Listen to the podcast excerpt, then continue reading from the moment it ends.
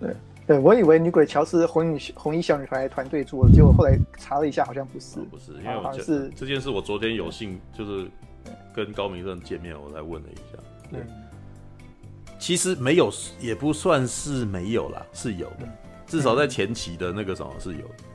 对，好，现在念，对，好，这是简单的，简单的啊。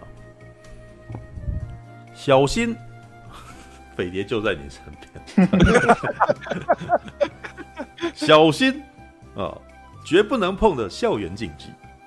二零一六年归月啊，六名东湖大学营队干部同学在校园传说中知名的女鬼桥举办试胆大会。这座女鬼桥啊，女鬼桥啊，是流传已久的校园禁地。传说中啊，传说中。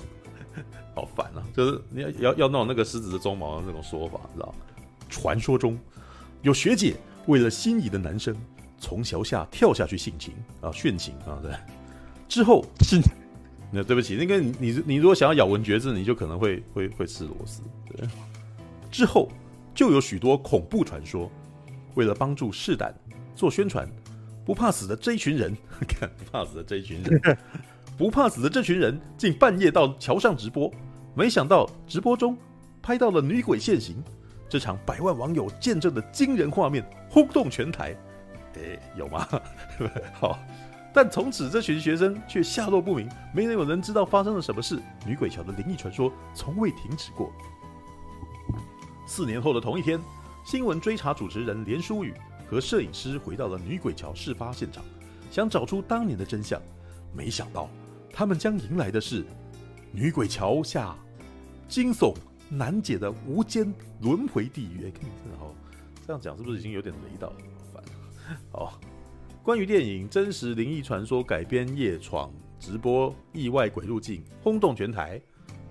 什么叫改编哦？改编夜场直播哦？直播意外惊吓之极，来自真实传闻已久的校园灵异传说——台中东海大学女鬼桥。哎。你知道东海变东湖吗？对吧？对，像那个里面也有一段啊，台里面也有出现台湾大学，对，然后然后就叫台台什么，我忘记，他反正他他就跟现实生活差一个字这样子。好，然后这个东海传奇在学生间流传多年啊，相传有位女学生被负心汉抛弃，午夜跳河自尽，从此这座桥就成了众多灵异现象之地啊。二零一八年，一位同学凌晨独自到女鬼桥直播。本来边走边说没有异状，直到眼尖网友在镜头上发现直播背景的树上疑似有一名身穿白衣女子飘在空中，不断惊悚留言“快逃啊！”整起直播事件引起网网呃网络爆量热议，轰动全台。哦，有这件事吗？我怎么完全没印象？对吧？女鬼桥电影将校园热门灵异话题改编，再加上曾因直播撞鬼撞上新闻的真实事件，本片以此为灵感触发，打造全新年度话题之作。全片一连串不间断的快节奏惊悚恐怖桥段，让观众与角色心境同步啊！一路从头胆战心惊，直登到最后惊人结局。好，OK，好了，这个这个文案算是有认真写的，好，可以，好。有人看过吗？还是只有我？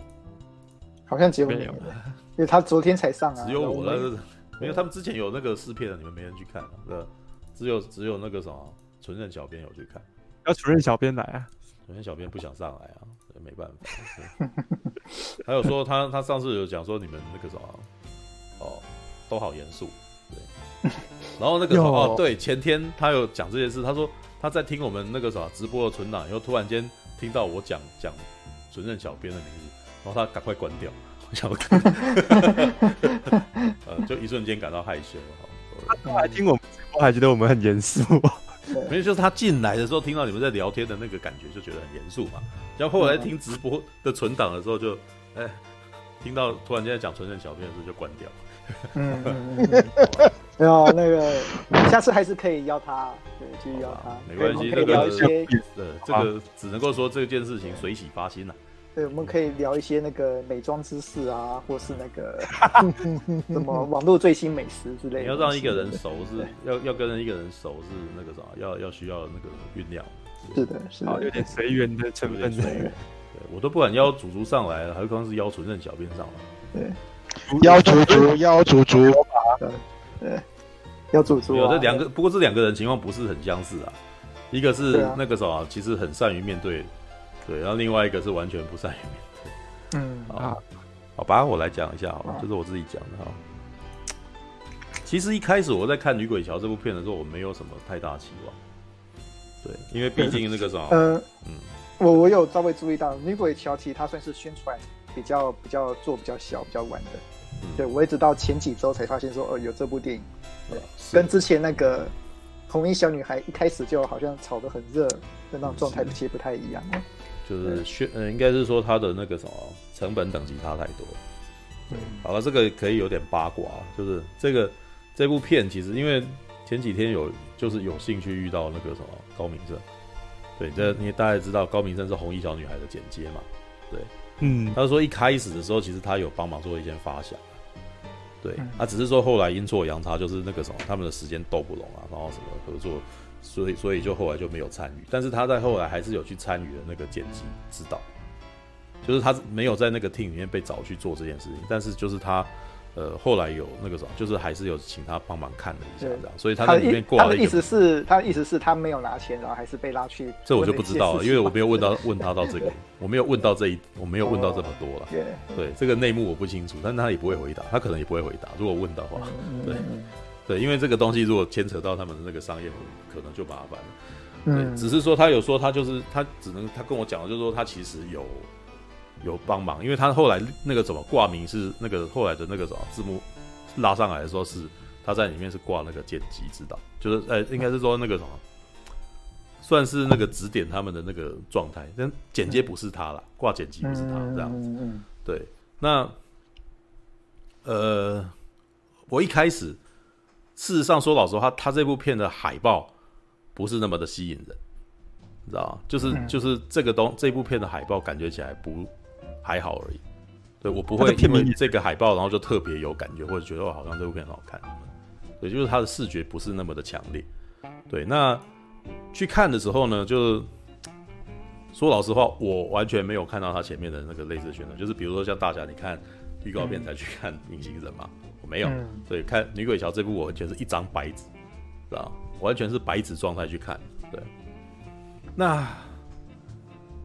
坦白说，他一开始让我有点小不耐，你知道吗？他一开始让我有点小小的不耐，因为，呃，这部片在一开始他是用那种直播跟现实交错的的方式来讲故事，所以你在里面其实有很大量的那种直视的那种镜头直播，你知道吗？对，就是他他可以从那个你可以看到，就是他们女那个啥那群学生的视角，就他们要发生这件事情，然后这个。然后他们就用手机直播这样子，然后你可以看到下面有留言啊什么的，这样在在拍他们这样子，然后你可以看到拍的那个女生在讲什么话。那可是呢，因为他们这一个这部片的几个学生呢，演这个学生的演员，我可以感觉到其实他们不是经验那么呃，不是表演经验那么丰富的演员。所以一开始我，我你你你我对你你你那个讲的好隐晦的，但是我没有，就是他一开始的那个念白让我有点 不舒服。嗯，对，可是也不能说他没有表演，而是那个表演很很像，就是有就是他他口白呢，比如说就是那个口白有一点让我觉得有点 gay 啊，知道吗？嗯、但是那种 gay 就是那种女孩子的那种，呃，比如说他前面有一段戏让我有点有点有点。不舒服，因为他前面有一段戏是一个女生在直播嘛，对，然后其他几个女生就说：“哎、欸，他为什么还继续往前走啊？他为什么开始数数？我们不是说不要不要数吗？”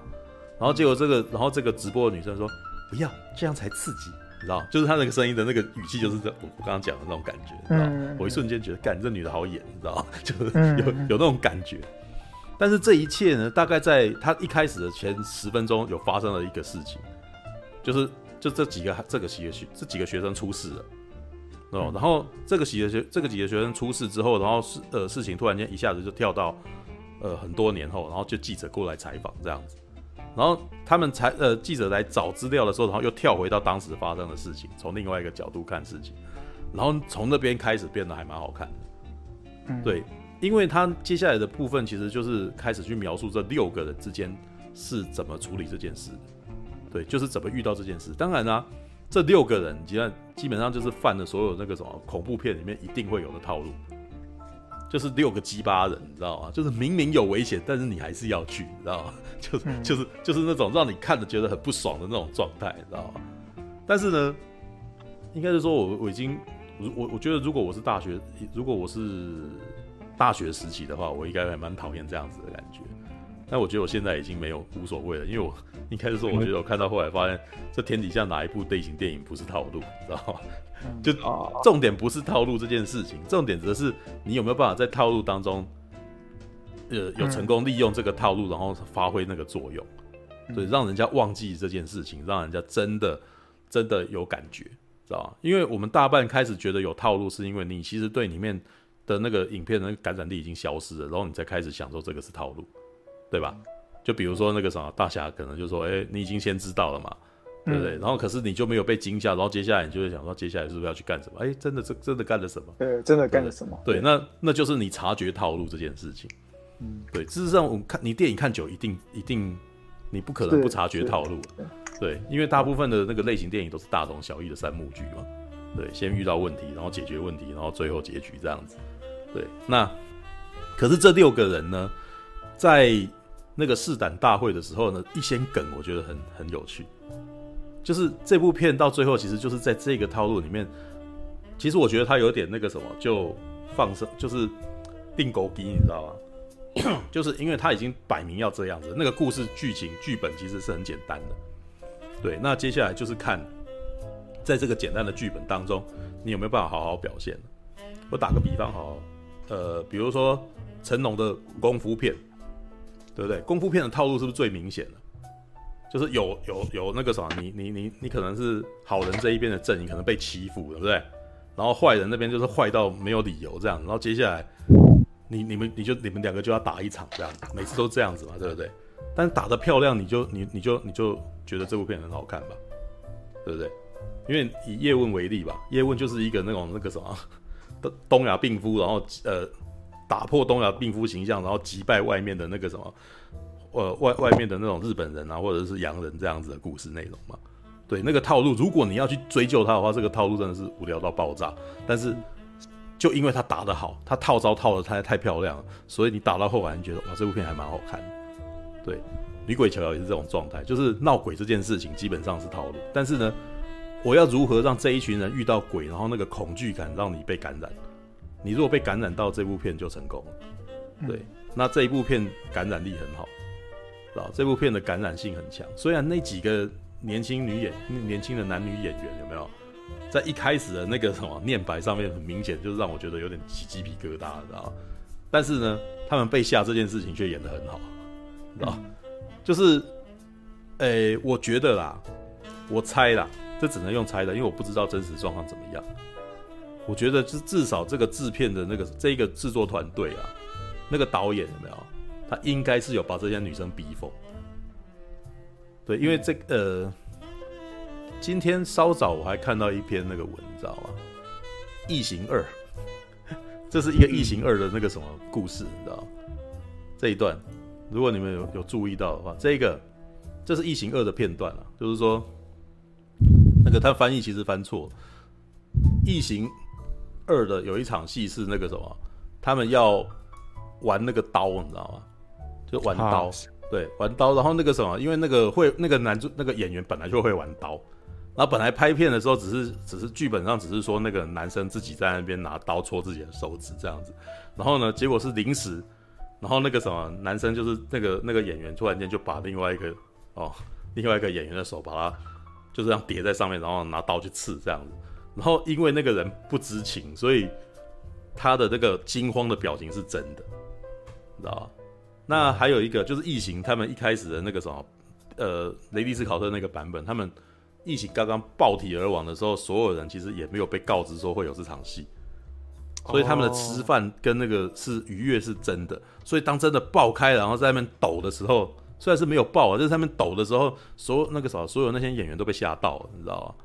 所以他们的惊慌是真的，就是可是这种真的东西，我其实之前就有讲过，演员那个什么，演员的惊慌可以感染观众，知道？演员看起来越怕，那就是在惊悚片里面演演员看起来越怕，那你你就真的会被感染到，你也会跟着怕起来。对对对被被吓这种事情很难演哦，对，被吓这种，我我其实是觉得啦，所以我才会合理怀疑说，他们是不是真的被被整了，你知道吗？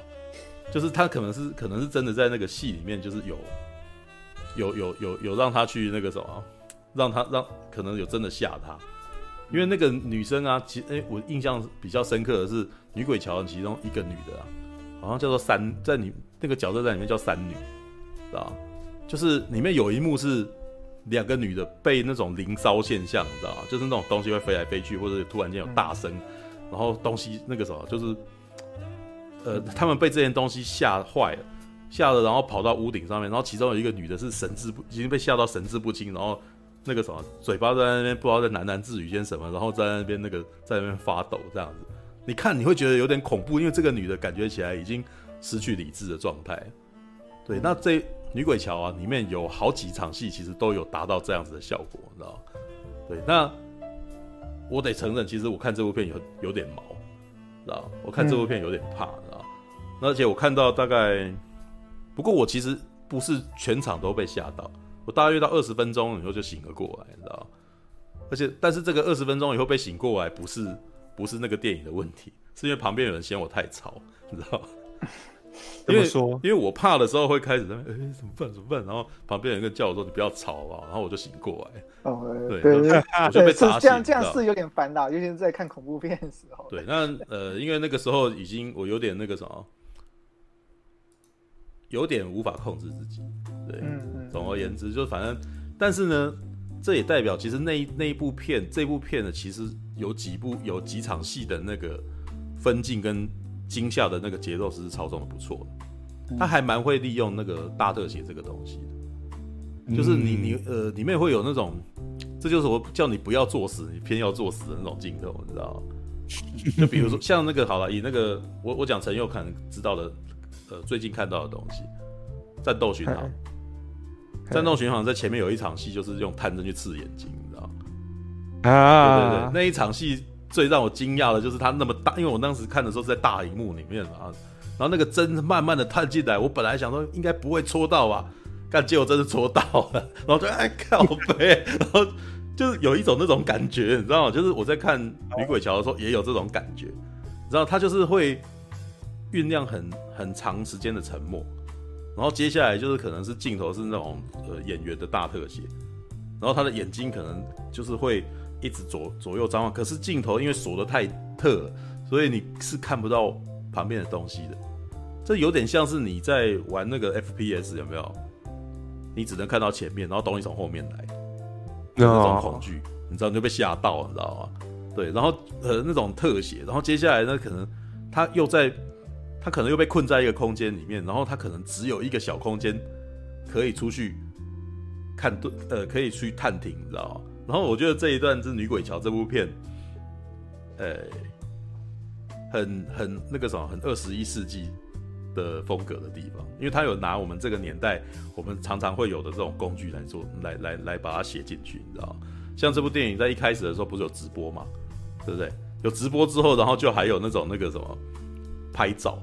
知道啊，就是就是会有很蠢的事情，就是你不知道外面有谁，然后于是你就想要去查一下，这样想要查一下，结果你就拿手机去拍一下，就手伸很外面，你知道吗？就就是你自己觉得没事，但是对方一定很有事啊，然后接下来就很恐怖嘛，就就是呃，然后接下来再搭配一些 jump scare，对，说老实话，恐怖片里面 jump jump scare 是绝对必要的东西，嗯，你不能够，你你呃，应该是说，如果你技术真的好到某个程度。你当然可以，你当然有可能不靠着 jump scare 然后达到惊悚的作用，但是呢，嗯，呃，台湾过去一直以为太看不起 jump scare 这个东西，所以都没有很少的人在用，所以也用的不是很好。对，嗯、那这一次这一这一次是真的用的比这用的不错，就是他掌握，说老实话啦，你不你平常看不起他，你不使用它，到最后你就不熟它。嗯，对，所以我们以来我们一直以来在拍惊悚片，其实不怎么厉害。这也是我之前不是在跟你们争论返校这件返校的，其实一点都不恐怖这件事情嘛。嗯，因为他们虽然那个什么好想要弄惊弄那个 jump scare，但是很明显就啊就就不怎么恐怖啊，我就没有那种感觉，你知道，就比较没有感觉啊。好，有些人可能胆子比较小，可能有感觉的，对。但是我那时候就一点感觉没有，你知道吗？那还有一段那个什么，我真的觉得有一段很可爱，你知道吗？因为这一部片其实都是在讲大学生的故事。然后大学生，其实以我的观点，那个什么，我我觉得他们这部这些大学生真的蛮蠢的。对，就是，但是呢，因为曾经有当过大学生，所以我大概也能够理解为什么他们会做这么蠢的事情，知道吗？对，就是没有。无忧无虑的，你知道吗？然后就是那个什么，嗯、呃，不会为自己的人生做那个什么必要的考虑，这样子，然后只是为了要面子，真的只是很多时候是真的为了要面子，然后你不不想拒绝人家，然后你就你就去做了，反正应该也不会有事吧？结果当到当真的事情来了，他妈你超级后悔，你知道吗？对，然 后但这里面有一段真的很好笑，就是那个很有一个人很害怕，但是被逼着做事情，你知道吗？被逼着做事情，大家又又要捉弄他，然后就跑掉了，你知道吗？跑掉了以后，然后他明明就就是在空无一人，他明明就超怕，可是他又不拒绝，对，就为了不想让自己觉得，为为了为了不让不想要让自己显得太孬，可是他明明他的言谈之间就显得他很孬了。然后呢，于是里面那个还有一个那种传说是你不可以回过头，对，可是他在一片漆黑当中，他也跌倒跌倒，然后那个什么手机就掉地上，你知道吗？手机掉地上该怎么办？就他本来是用手机在照明的嘛，然后手机掉地上一片漆黑，然后他眼镜又掉了。这人又是个又是一个眼又是个近视眼，你看各种套路，你知道吗？对，但是这里面有一段我真的很喜欢，因为他太幽默，你知道吗？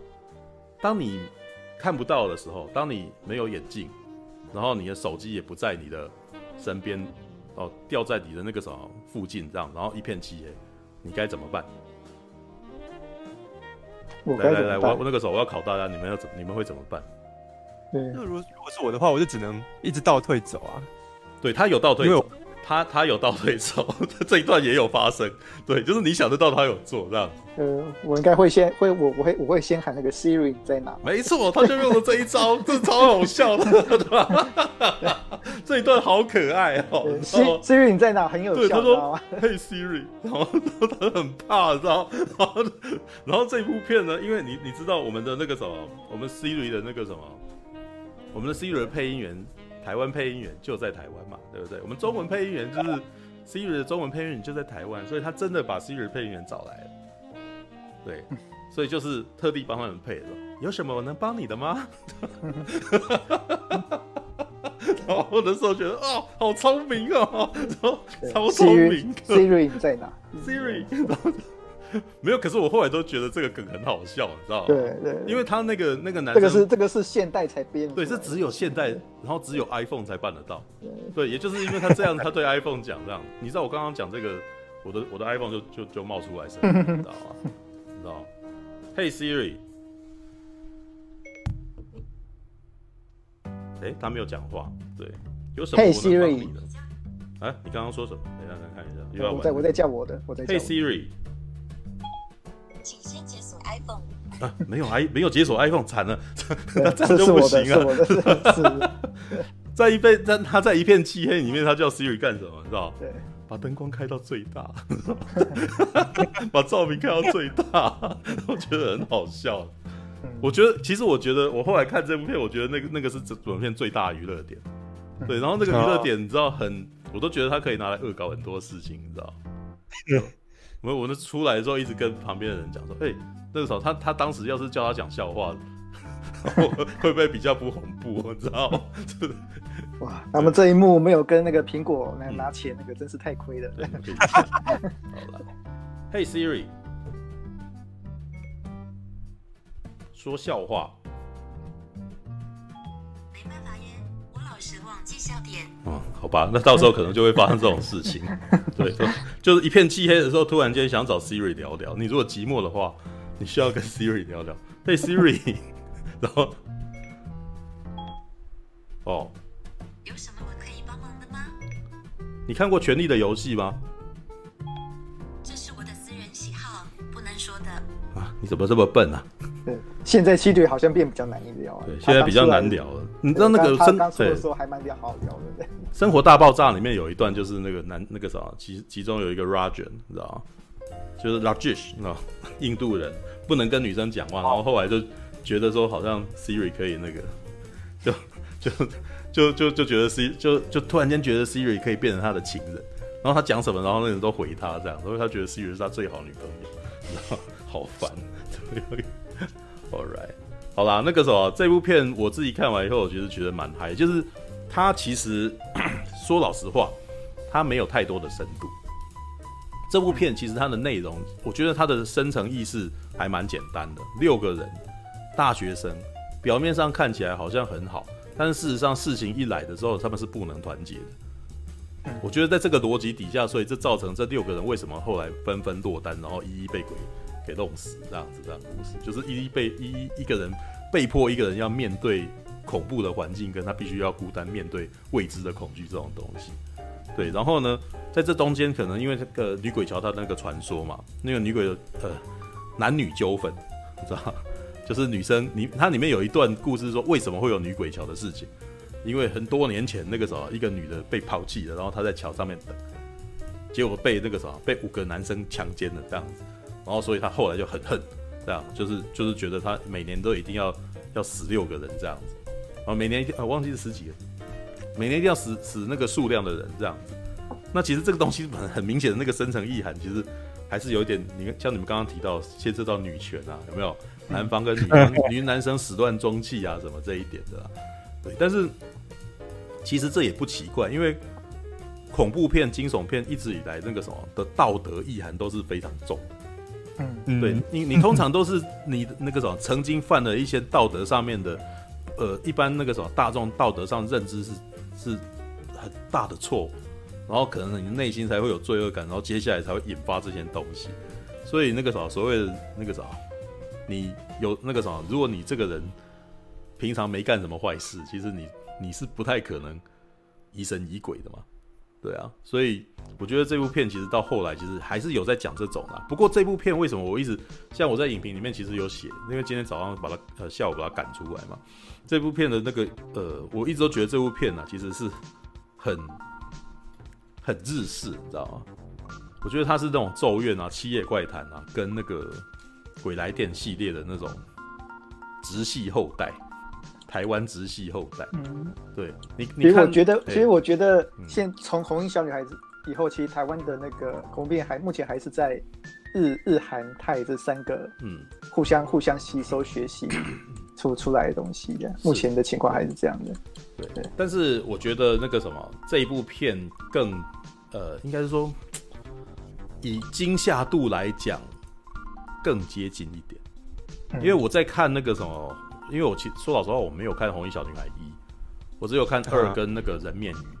对，嗯、那人面鱼其实有一段还蛮恐怖，就是那个鱼两个孩子那个什么不叫你不要作死，你就偏要作死的那一幕，就是他要去把鱼捡起来这样子。对，那一幕我觉得还蛮可怕。对，那可是《红衣小女孩》二就比较节奏上是比较慢一点，它比较偏剧情片。对，那你会发现这二跟三其实都放了比较多的那种剧情面在的东西在里头。他他的那个调查的事情是比较多的，对他他他的那个什么悬疑的部分是比较多，但是我其实觉得这好好笑，你知道吗？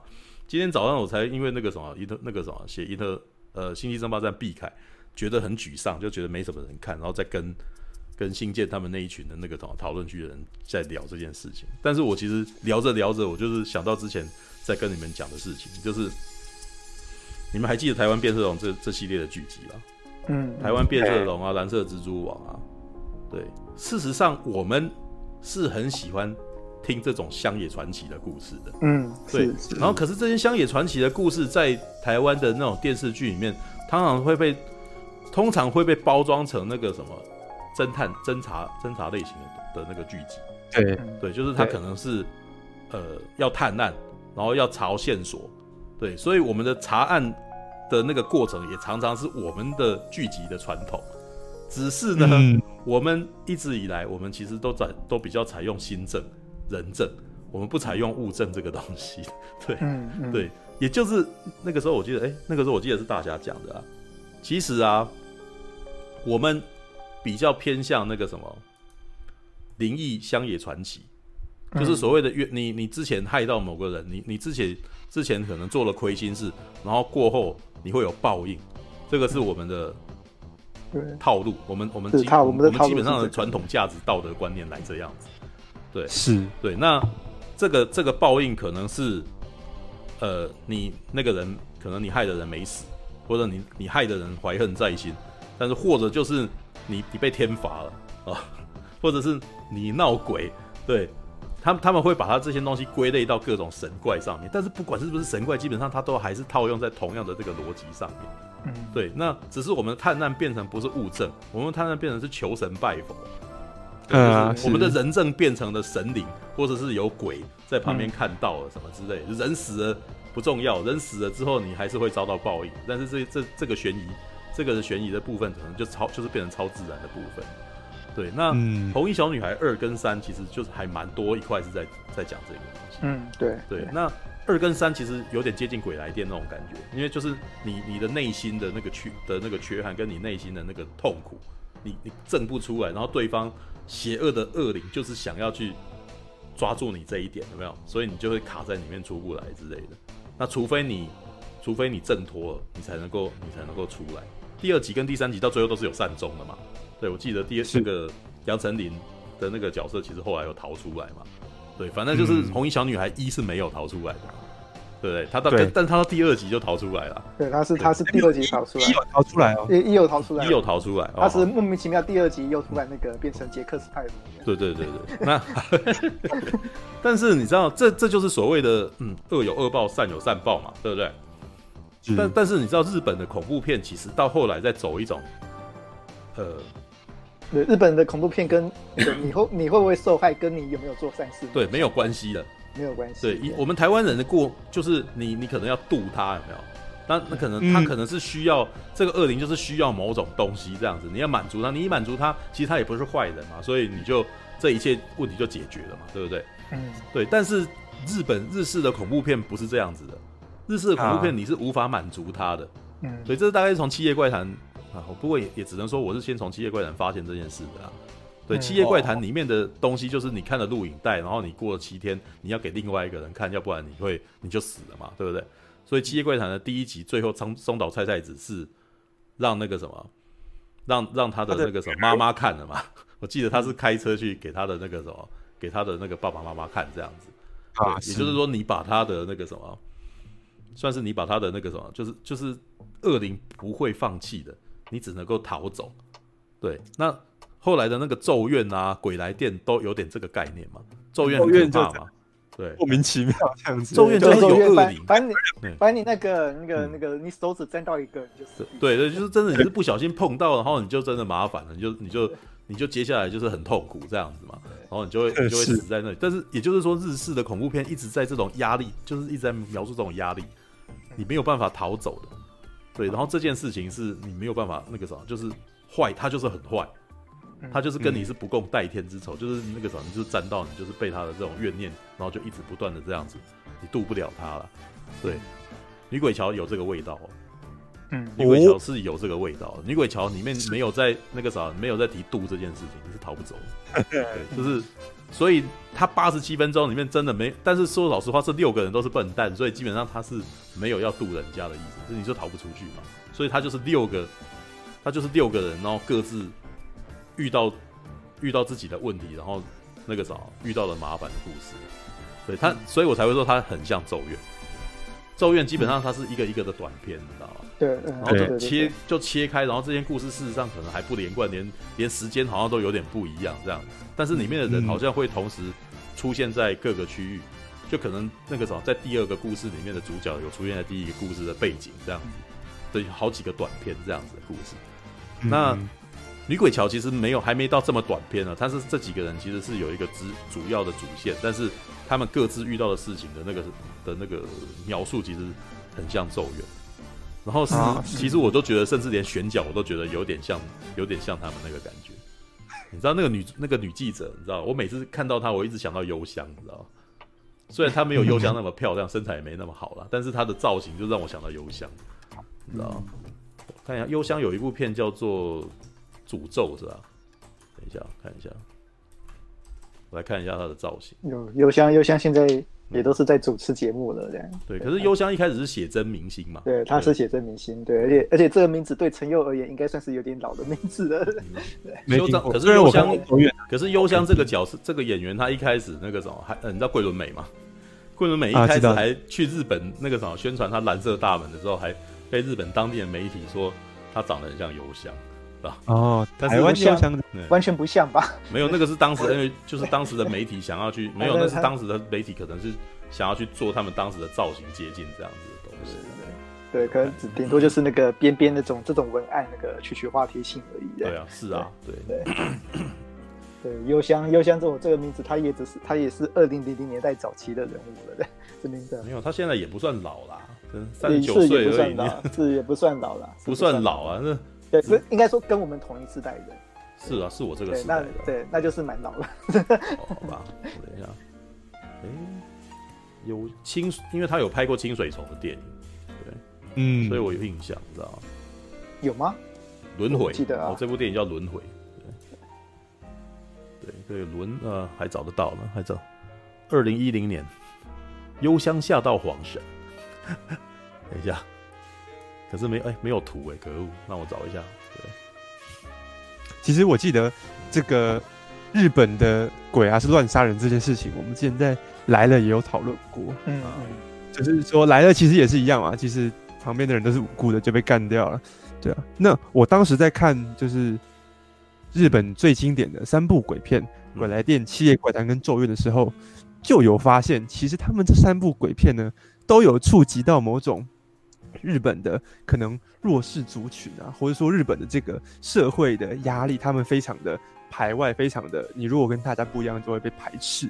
嗯，所以呢，呃，日本的鬼片他们为什么会乱杀人呢？因为他告诉你说，这些受害人他们会受害都是这个社会造成的，因此呢，他们要报复也是要让你们一起承担这个共业。嗯，那《七夜怪谈》最明显，《七夜怪谈》是说当时他是。真只是一个超能力者，然后就是被大家排斥，然后被害死。嗯，所以他呢，为什么他的诅咒是你要去散播这个录影带？就是因为你要去散播恐怖，我要让世人体会当时我被啊，我被整个社会给排斥的这种恐惧，要还给你们，让你们也活在这种恐惧之下。嗯，对不对？那咒怨也呃也是一样，咒怨基本上其实前面看的会。鬼他还都还没出来，你就很不舒服，因为他是进到一个那个这种独居老人的家里吧，然后里面非常乱，然后独居老人感觉非常可怜，然后然后然后有趣的是那个主角好像是这种社工人员嘛，嗯，他是告诉你说，哎、欸，这些被害的其实都是那种，其实都是生活可能有问题的，然后呢，鬼就是可以趁虚而入这样子，因为人都不关心大家，对啊，是这确实是一个。呃，跟台湾，因为其实刚柱哥讲说，台湾的这种好像判案加上灵异，要么最后呢是告诉你这个恶有恶报，这其实是从我们以前呃古古典的那种公案小说啊传、嗯、奇就已经是这样啊，对对对，然后今天那种都是这种感觉，只是呢，哎、欸，我们把它搬到现在来，可能就是 蓝色水玲珑那种东西啊，如果是古装剧，就是那种。台湾传奇，哎、欸，那叫什么？因为因为蓝色像蓝色水玲珑啊，然后那个什么台湾变色龙啊，他们一开始的东西其实是社会案件，嗯，对，但是他做到后来其实是就开始朝那个乡野传奇那边开始，对，就是检察官，检察官一定会梦到那个人 来人来托梦啊。没有，那个时候我我记得我那时候有丢给你们看啊，我说台湾变色龙，呃，应该是蓝色蜘蛛网第一集，然后就被笑死了，你知道吗？就是那个因为呃。那是类戏剧，所以所有的演员都演得很夸张，这样。然后有的时候演到一些什么去医院，你知道吗？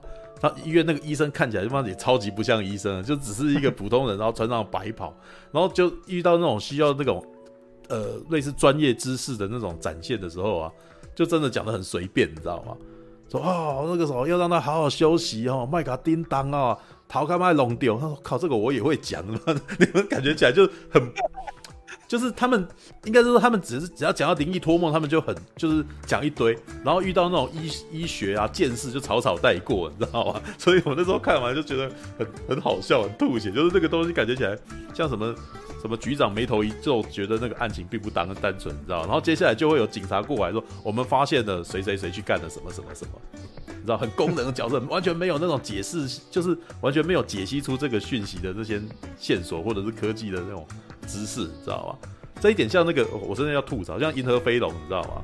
银河飞龙是非常在意这一点，你知道吗？银河飞龙，他说他会讲非常多你根本听不懂的专有名词，然后就就是那种魔呃。那也那也是曾经有被人家批判的，就说这是根本就魔法数字，你知道吗？就反正你遇到解决不了的事情，你都叫轮机长去解决，这样，然后轮机长就会丢给你魔法数字，就会多丢给你魔法术语，突然间这件事情解决掉了。但是，呃，台湾的情况呢，就是把这个魔法术语就变成了求神拜佛这件事情，然后你可能就找到道士去，呃，他做个法，说哦，他现在怎样了？这样，这个是转移，这个转移，但是基本上。戏剧中间，他们都有这样子的共同点，你知道吗？对啊，那哦，不过我要绕绕一大圈回来，就是女鬼桥比较不走这一块，女鬼桥就真的是一个那种，它就比较真的接近咒怨那样子的东西，恐怖的东西，你没有办法脱离它，然后你陷进去了，然后接下来你就进入了那种噩梦般的那种蒙太奇当中，就是你你每个人就遇到，你甚至会会发生什么鬼打墙的事情啊。然后或者是会是，然后那个什么，接下来它就一直不断的触及你的感官，你你可能会听到不该听到的声音，那可能你会看到不该出现的事情，这样子，然后让你疑神疑鬼这样子，对。对，因为其实像刚才陈友提到说，哦，日本那个三部经典大作嘛，但在在我自己我自己个人角度来看，对，咒怨其实是所谓的社会意识最少的一部，对我自己觉得咒怨它其实它的真正目标就是。吓吓人，对。它的真正目标其实就想他那些什么背景故事啊，其实都只是、嗯、对为了符合它的那个剧情运作，然后才继续掰下去的，所以他才会故意分成一段一段，然后然后这种他可能有点发现说这种没头没尾的情况反而更能吓人。嗯因为你观众会在完全都搞不清楚，然后你你又开始脑补一些事情。对对对对对，观众在完全搞不清楚说人事物的情况下被吓，反而他自己会觉得更可怕的。嗯，所以说如果说是这样情况的话，那女女鬼桥它可能也是以吓人为最高优先的，是的一部片，对不对？我觉得他的目的就真的是以吓人为，他不是事实上他也不是没有去建构那些东西，但是我看完以后是觉得这个东西相对不重要。因为他，嗯、因为他只做了他该做，就是一个基础戏剧该做的一些事情。那他没有想要再深入去讨论了，对。那接下来的部分全部都摆在感官那边，所以才我才会说，他其实接下来你看这部片，就是不要去想那些东西，那感官是最重要的。那你只问自己有没有被吓到，对，有被吓到，那这部片就成功了。对，因为我那时候最后的 影评到最后，我妈忍不住写影评那篇影评到最后，真的忍不住要吐反笑，然后。因为他我呃，这个也这个这个概念其实先是顾元松传达出来的啦，因为他先看了，他先讲了嘛。对，我看完以后，我基本上我同意他的他的观点，就是女鬼桥，事实上它成本是比较低的，所以它基本上都是在东海，应该是在东海大学里面全部拍完全程的。对，那呃，所以它不太可能像反校那样子，哇，那个有非常漂亮的美术，非常漂亮的光线什么的。对，所以。以以外观美术来讲，它是那个什么女鬼桥不如反校哦，然后以人物的那个什么形啊，你知道美型路来讲，女鬼桥也不如反校。但是呢，以惊吓程度来讲，女鬼桥比反校恐怖的多。对，就是他做到了返校本本呃作为惊悚片该做的事情，但但是却没有做到的事情。然后女鬼桥比返校写实的多，你知道，就是。他用一种比较那种手持镜头啊，然后或者是那种那个什么直播的那种镜头去拍出来的东西，虽然有的时候你会看起来是比较不美观的，但是他就是会制造一种真实感给你。那返校当然返校它有一个包袱，它是时代电影，他想要制造那个什么，他还同时想要制造那个时代的东西，所以就会突然间你会觉得这个东西好像有点跟我这个时代有点脱节，对。但是基本上那个还他们在讲的事情也还是我的小时候的记忆，所以我也不会觉得它有多么，我不会觉得它是清朝的故事什么的。对，因为无论如何反校它都不是一个纯的恐怖片，是，可以可以这么讲的，可以这么讲。但是那个什么，这也是我当时觉得他什么，就是他犯了一个他什么都想做，结果他什么都不讨好的一个情况。嗯，对你作为惊悚片不够惊悚，那你想要做白色恐怖，也也也讲得非常的淡。对，那你到底要什么？你为什么不干脆就是把那个白色恐怖？如果你一开始觉得白色恐怖真的不是会引起大家的麻烦，那你一开始好像也是这样讲的嘛？那你应该把它拍成一部很很惊悚，然后白色白色恐怖只是背景啊。对，事实上我自己看也的确是这样子的。对，啊，只是他又呃你看他后面又想要做讲爱情，可是我又感觉不到那种刻骨铭心的爱。对，那那也就是说他讲爱情没爱情，他讲。他讲惊悚没惊悚，他讲白色恐怖没白色恐怖，所以他就是一部那种哪边都不讨好，然后那个样子非常漂亮的一个一一部片嘛。对，所以就会变成他就是不上不下的，就是很可惜。因为他我到最后我是，呃，当年他上的时候啦，九月他去年，年去年九月他上的时候，我到最后就是变成说好，你如果硬要我讲说这部片它有什么绝对重要的东西，就是它的历史地位很重要，就是因为从这一刻开始，游戏电影改编了。然后你们他们台湾电影终于把游戏改编电影当成一个那个什么重视的题材了，因为在以前你们对于游戏改编就是连看都不看，你你对对他嗤之以鼻，你根本连想都不想的，或者是你觉得根本没可能，可是你们做了，所以光是这一点那个什么，这是应该在台湾电影的那个历史是应该要记上一笔的，第一次有游戏的有游戏的题材去改编成电影，对，而且他还结合了白色恐怖的题材。他或者他把白色恐怖当成一个娱乐的的题材来讲，对，要不然在之前就很沉重。你是讲那个什么？你是在讲那个呃那个什么悲情城市吧？超级大国民哇，就是每一个看一个都是痛苦的要死，然后你一定要很认真看，你一定要那个什么，觉得是那个什么家家国大恨啊，或者是你要看完这部片你要学到什么？有没有？最后要上一堂课？我们从这部电影呢，我们得到的教训是什么？对。没有这部片，理论上它一开始出来是会作为娱乐，我要 for fun 的，嗯，这是他的，这是这这是返校这部片它的成就，只是说他的成绩不好，因为你 for fun 没放，到最后你还是忍不住想说教，对，所以他到最后就没有那个味道了，对，但是女鬼桥就是 for fun 的，就真的是 for fun，你就是看进去就是看爽的，对，你可以尖叫什么，然后你看完就吓得那个什么，吓得六神无主出来，觉得神清气爽，好，这部片真的达到了一个娱乐商品的作用。对，就是我们日本片啊，或呃咒怨啊，然后呃那个什么《七夜怪谈》，不都是这样子的东西吗？嗯，对，就是他就算要讲，他就算要讲道理，他也不是最大的，最主要你还是进去看感官的嘛。嗯，你嘛是被进去被吓的嘛。其实要看啦，也有一些日本的恐怖片，他们就很特别。在讲述那种哎、欸、人被排挤啊，然后那个在校园里面被排挤啊，对，那是心理告白那种片啊。对对，不是我并我并我并我并不是说那个东西就不是娱乐，嗯，就是你今天你也可以做到用剧情作为一种娱乐。你的你的意思应该就是说，哎、欸，即使要讲这些沉重题材，也可以把它变得也可以变成娱乐啊。对对对，对我我也有提到过，像好了，我我拿一个别的别的案例来讲好了。之前呢、啊，我在那个什么巴哈姆特的那个游戏讨论区，常常跟人家比战。那比战什么呢？游戏应不应该要有中文化？然后你们现在现在大家都应该觉得很理所当然，游戏怎么会没中文？游戏应该要有中文啊，对不对？可是那时候是发超多超多为这个原文的那个护航的的玩家呢，说你不你不看你不爽看不要看啊。然后接下来还有一支就是说，你可以用那个啥玩这个游戏，你可以练英文，对。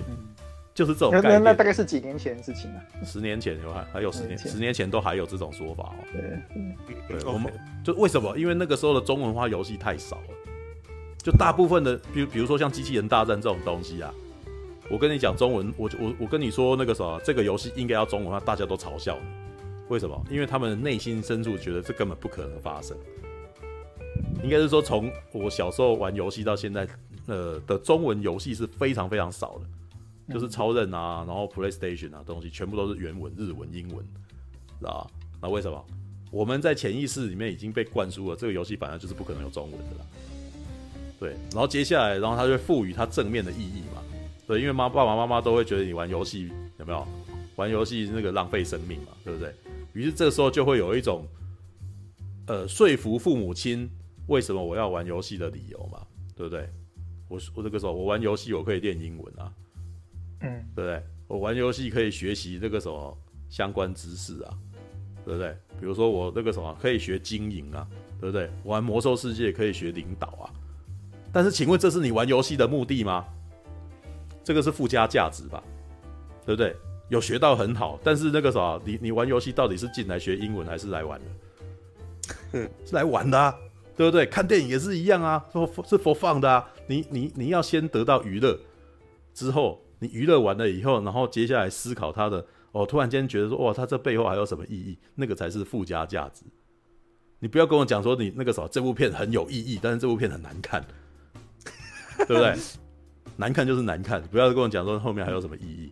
因为你当当你要谈意义的时候，你你前面那个东西没有，那这个这部片其实它好，对它很有意义，但是它没有办法掩盖它是一部烂片的事实啊。嗯，嗯对，要不然你你直接给我一个论文嘛，我进去看论文的 PPT，你是不是很有意义？嗯，那么花两百块进去看 PPT 嘛，对不对？你怎么不那你会不会不说这部片是好片？里面超有人超有意义的，那我那个进去看那个那个什么诺贝尔那个什么文学奖的那个整篇的文章，怎么就看完哦，出来觉得好有意义哦。对，那、啊、这部片好不好看？来看死了，好不好？重点就在这里，你不要以为你自己你你拍电影那个什么拍的不好看，就不要拿别的东西来说嘴，好不好？这一点其实我蛮火的，你知道，永远有文青跟我讲说这部电影很有意义，干嘛有意义个屁啊！就电影不好看就不好看，不要在那边拿那个意义来来想要补这个东西。来来补这个东西，基本上都是你可以，你不能够去掩盖你自己本身，你就是有明显的问题。那去年九月为什么没有办法讲？那个氛围是基本上是哇一片火红，你知道吗？就一群人全部都粉红泡泡，干嘛这部片哇超级有意义，看他就很烂的啊，对吧？我没办法说什么，你知道吗？就是好没关系，过半年你们冷静下来，我再讲这个，你知道吗？去看女鬼桥吧，就是如果你要 for fun，你就去看女鬼桥。对。可是我刚刚听你讲完说，哦，它还有直播画面，然后还有很写实的场景，那是不是会有一点点像《恶夜丛林》的感觉呢？呃，没有，那个那个部分没有这个问题。其实这一点还蛮有趣的。哦、我在看返校的时候，我不是我不是曾经跟你讲说，有一幕我其实有点头晕嘛，就是在摇灯的那一场戏，有没有？女鬼桥没有这个问题，女鬼桥没有这个问题。那它虽然有手持镜头，但是我没有晕。哦，我是说，因为《恶夜丛林》它不是就是拿摄影机拍嘛，嗯嗯，所以它很多时候是它的视角很缩线，然后呢，你跟主角们都不知道哎、欸、发生什么事情，然后后面可能就突然啊怎么样啊看到人影啊干嘛的，好，那女鬼桥的恐怖是那样子的恐怖法吗？呃，我觉得他有想要讲这个，但是呢，这对我没效，因为有点太刻意了。对就是那个有鬼影这个东西，对，但是我没有我没有感觉啊。但是我得说了，我其实对这部片目前有好评，有好大一部分原因是因为我身处的那个场域的感染力啊。因为我去看的那一场戏呢，旁边有很多女生，然后他们都被吓得歇斯底里，尖叫，你知道吗？我跟你讲，旁边有女人在尖叫这件事情还蛮推波助澜的，你知道吗？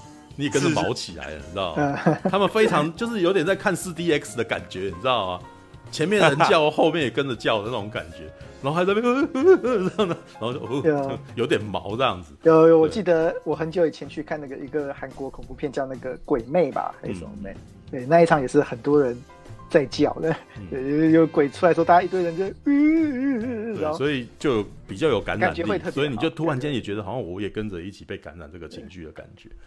对，但是我但是我得说，我旁边的旁边的两个男生是没有感觉的，所以他就顾完叫我安静一点，所以所以我就 所以我才说，我开大概二三十分钟的时候，我醒过来以后，我就变成我在看剧情了。对，对，所以所所以那个啥，就是你要找到适合的场域跟适合的人，然后在适合的环境看，你可能才会就是会会比较好一点。对，希望一下。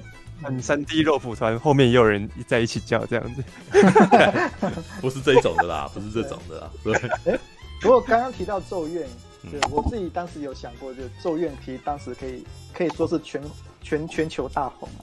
对，对可是真正的真正的原因是因为他创他创造了一个恐怖偶像，然后那个偶像其实是有一个很明显的特征。哦，你说的那个。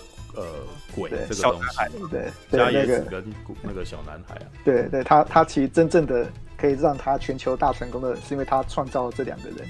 然后加野子在那边呃在叫的时候，其实那是一个很明显的你很明显的形象，对。但到现在也没有其他角色这样玩嘛，对。嗯，对，这个你如果要问女鬼桥有没有这个的话，他这一点是比较比较弱，他这一点比较弱。嗯对，因为因为他他在里面有一些部分，呃，说老实话，他到七十分钟之后，真相大白之后，有有几有几场戏是让我有点不耐，知道嗯，就是鬼，我已经知道鬼什么样了。嗯，对，那鬼当鬼出现的时候就不不恐怖了。呃，对对对对对，我以前看婴儿房也是啊，婴儿房大概到六十分钟以后就一点都不恐怖了。对，婴儿房我记得有一段是他爸爸要回去救他儿子嘛，对不对？然后那一段当灵媒突然间他飘开的时候，我说哇，看这一部他妈的台湾好好蓝色蜘蛛网，知道就是就是他突然间好像那个人坐在那边，然后他灵离开的那种的那个特效，你知道？那个时候我就已经觉得没没有没有恐怖感觉，但是在之前。嗯突然间有一个人冲进来，那一种哇，干嘛吓死了，你知道？就是你，呃，没有防备，然后突然间被被被惊到，或者是你不知道他在哪里的时候，那个那个东西的那个什么感染力非常非常强。对，那、嗯、呃，女鬼桥大概到七八十分钟之后，他就是在揭露的时候呢的那个表演形式，就又透露出他的问题。就是在一开始的时候，几个演员其实不是很会演戏，有没有？就是念白的部分比较不强。对，那七八十分钟又又又开始考验你念白了。对，我我刚刚看一下这部片，整部片片长大概才八十八八十七分钟，对，八十七分钟，对对，特地选了一个很不错的数字的八十七八十七分钟。没有，他有一点，他有点有趣的是，他其实有跟他是跟那个什么时间对上的。事实上，最最好去看电影的时间是今天，因为他当时他有点故意的，因为他呃，二零一六年的他那个故事发生在二零一六年的那个什么。二月二十九号，嗯，所以他这一次的事件，就是那个记者来找来找那个什么来调查的事情，是二零二零年的二月二十九号，就是今天。哦，对，所以他是故意的，对，就是他是选在这个时间上，是为了要让你很有感觉，就是就时间里面的那个什么剧中的时间跟现实上映的时间叠在一块。对，All right，好的，这部片还有两个那个隐藏片尾啦，对，但是这个隐藏片尾，我是觉得就是。它有点像是红衣小女孩那种，就是你如果看下去，你会发现说，哦，耶，呃，这部片这个故事还没结束，哦，好像有可能会有，以后很有可能会有会有女女女鬼桥宇宙，对，呃，对，会有女可能会有女鬼桥宇宇宙，下下一集关渡，对，就像婴儿房宇宙嘛，对不对？像是那个鬼修女啊什么之类的，你知道吗？就会别的东西会冲出来之类的，对。对，关渡大桥，关渡大 没有，就是可能各各个学校的那个什么灵异事件会一个一个出来啊。哦，对，我在想说，呃，台湾还蛮多桥。不是因为他的那个什么女鬼桥里面的那个女鬼，其实真的有点像伽椰子那种感觉。哦，就是她不是她她的那个怨，她的恶，她的那个恶念是无法被满足的。所以你你可能是会一直拖下去，然后所有人会无止境的痛，嗯嗯、这样。接下来就看有什么梗让人家痛苦。嗯、这其实还蛮考验每个人的梗的啦，对，对，因为你玩过几次，你自己你你的梗就用完了啦，对啊，对，所以这一集还是很有梗的，就对了。这部片大概就等于是玩六个梗啊，哎也没有没有到六个梗啊，因为有些人是一起的，对，大概三个梗吧，对，但是最常出现的梗就是在黑暗当中。然后或者在厕所里头，然后或者在空无一人的那个什么老旧的那种老旧的那个宿舍里面，对，我一直在想到底有什么样恐怖梗是可以在那个大白天一大堆人又很热闹的地方出现的 啊？就是那个、啊、没有，可是咒怨其实有成功达到这个效果咒怨，我记得咒怨他那个什么，后来他把电影拍得非常压迫感，你知道吗？明明在白天，可是你就是觉得那个气氛非常不舒服，知道吗？嗯清水崇在拍那个什么第一集的时候，我我我我们呃，我第一集没有去电影院看，但说老实话，第一集那个什么，我我光是看小荧幕我都觉得有点不舒服，就是那个气、欸、那个气场让你觉得很不很不很不舒很不舒服，这样吓到你？嗯，我记得你说咒怨没有吓到你啊？咒怨咒怨没有吓到我，咒怨还好。那个小男孩在旁边尖叫那种东西，对对对，小男就不是一样的情况，鬼出来的时候都都很糟糕，因为他们太不会把鬼遮掩住了，就是说一出来，我看这就一个人啊，对吧？那个很明显，但是呢，就是清水崇在前面的一些那种压迫的东西，你你还是会你还是会感觉到不舒服的，因为这个东西就是镜头，这就镜头语言的问题，就是你突然间压迫，就是像我刚刚讲的毕凯的那个眼睛那个镜头，他明明就是只是拍而已，可是你就是会觉得有点不舒服啊。对，这是这是那个特写跟就是运用这个摄影构图的那个什么的做法，对啊。但我得说，就是这也是这样子，我觉得女鬼桥做的不错，因为他他有成功玩出这个东西来啊，就是构图。他用摄影构图跟镜头语言，让你感到不舒服跟恐惧，开始不舒服了，对，有点不舒适，尤尤其在一片漆黑的荧幕里面，然后看着一个大头在那个地方，然后你看不到其他的地方，然后他看那个大头的的那个表情看起来很恐慌、很扭曲，然后后面你后面有一堆女人在尖叫，对，所以你你可以想象我为什么会有点不舒服，对，All right。好啦，这个是女鬼桥，就是你们有有兴趣可以去看。感谢您的收看，喜欢的话欢迎订阅频道哦。有一个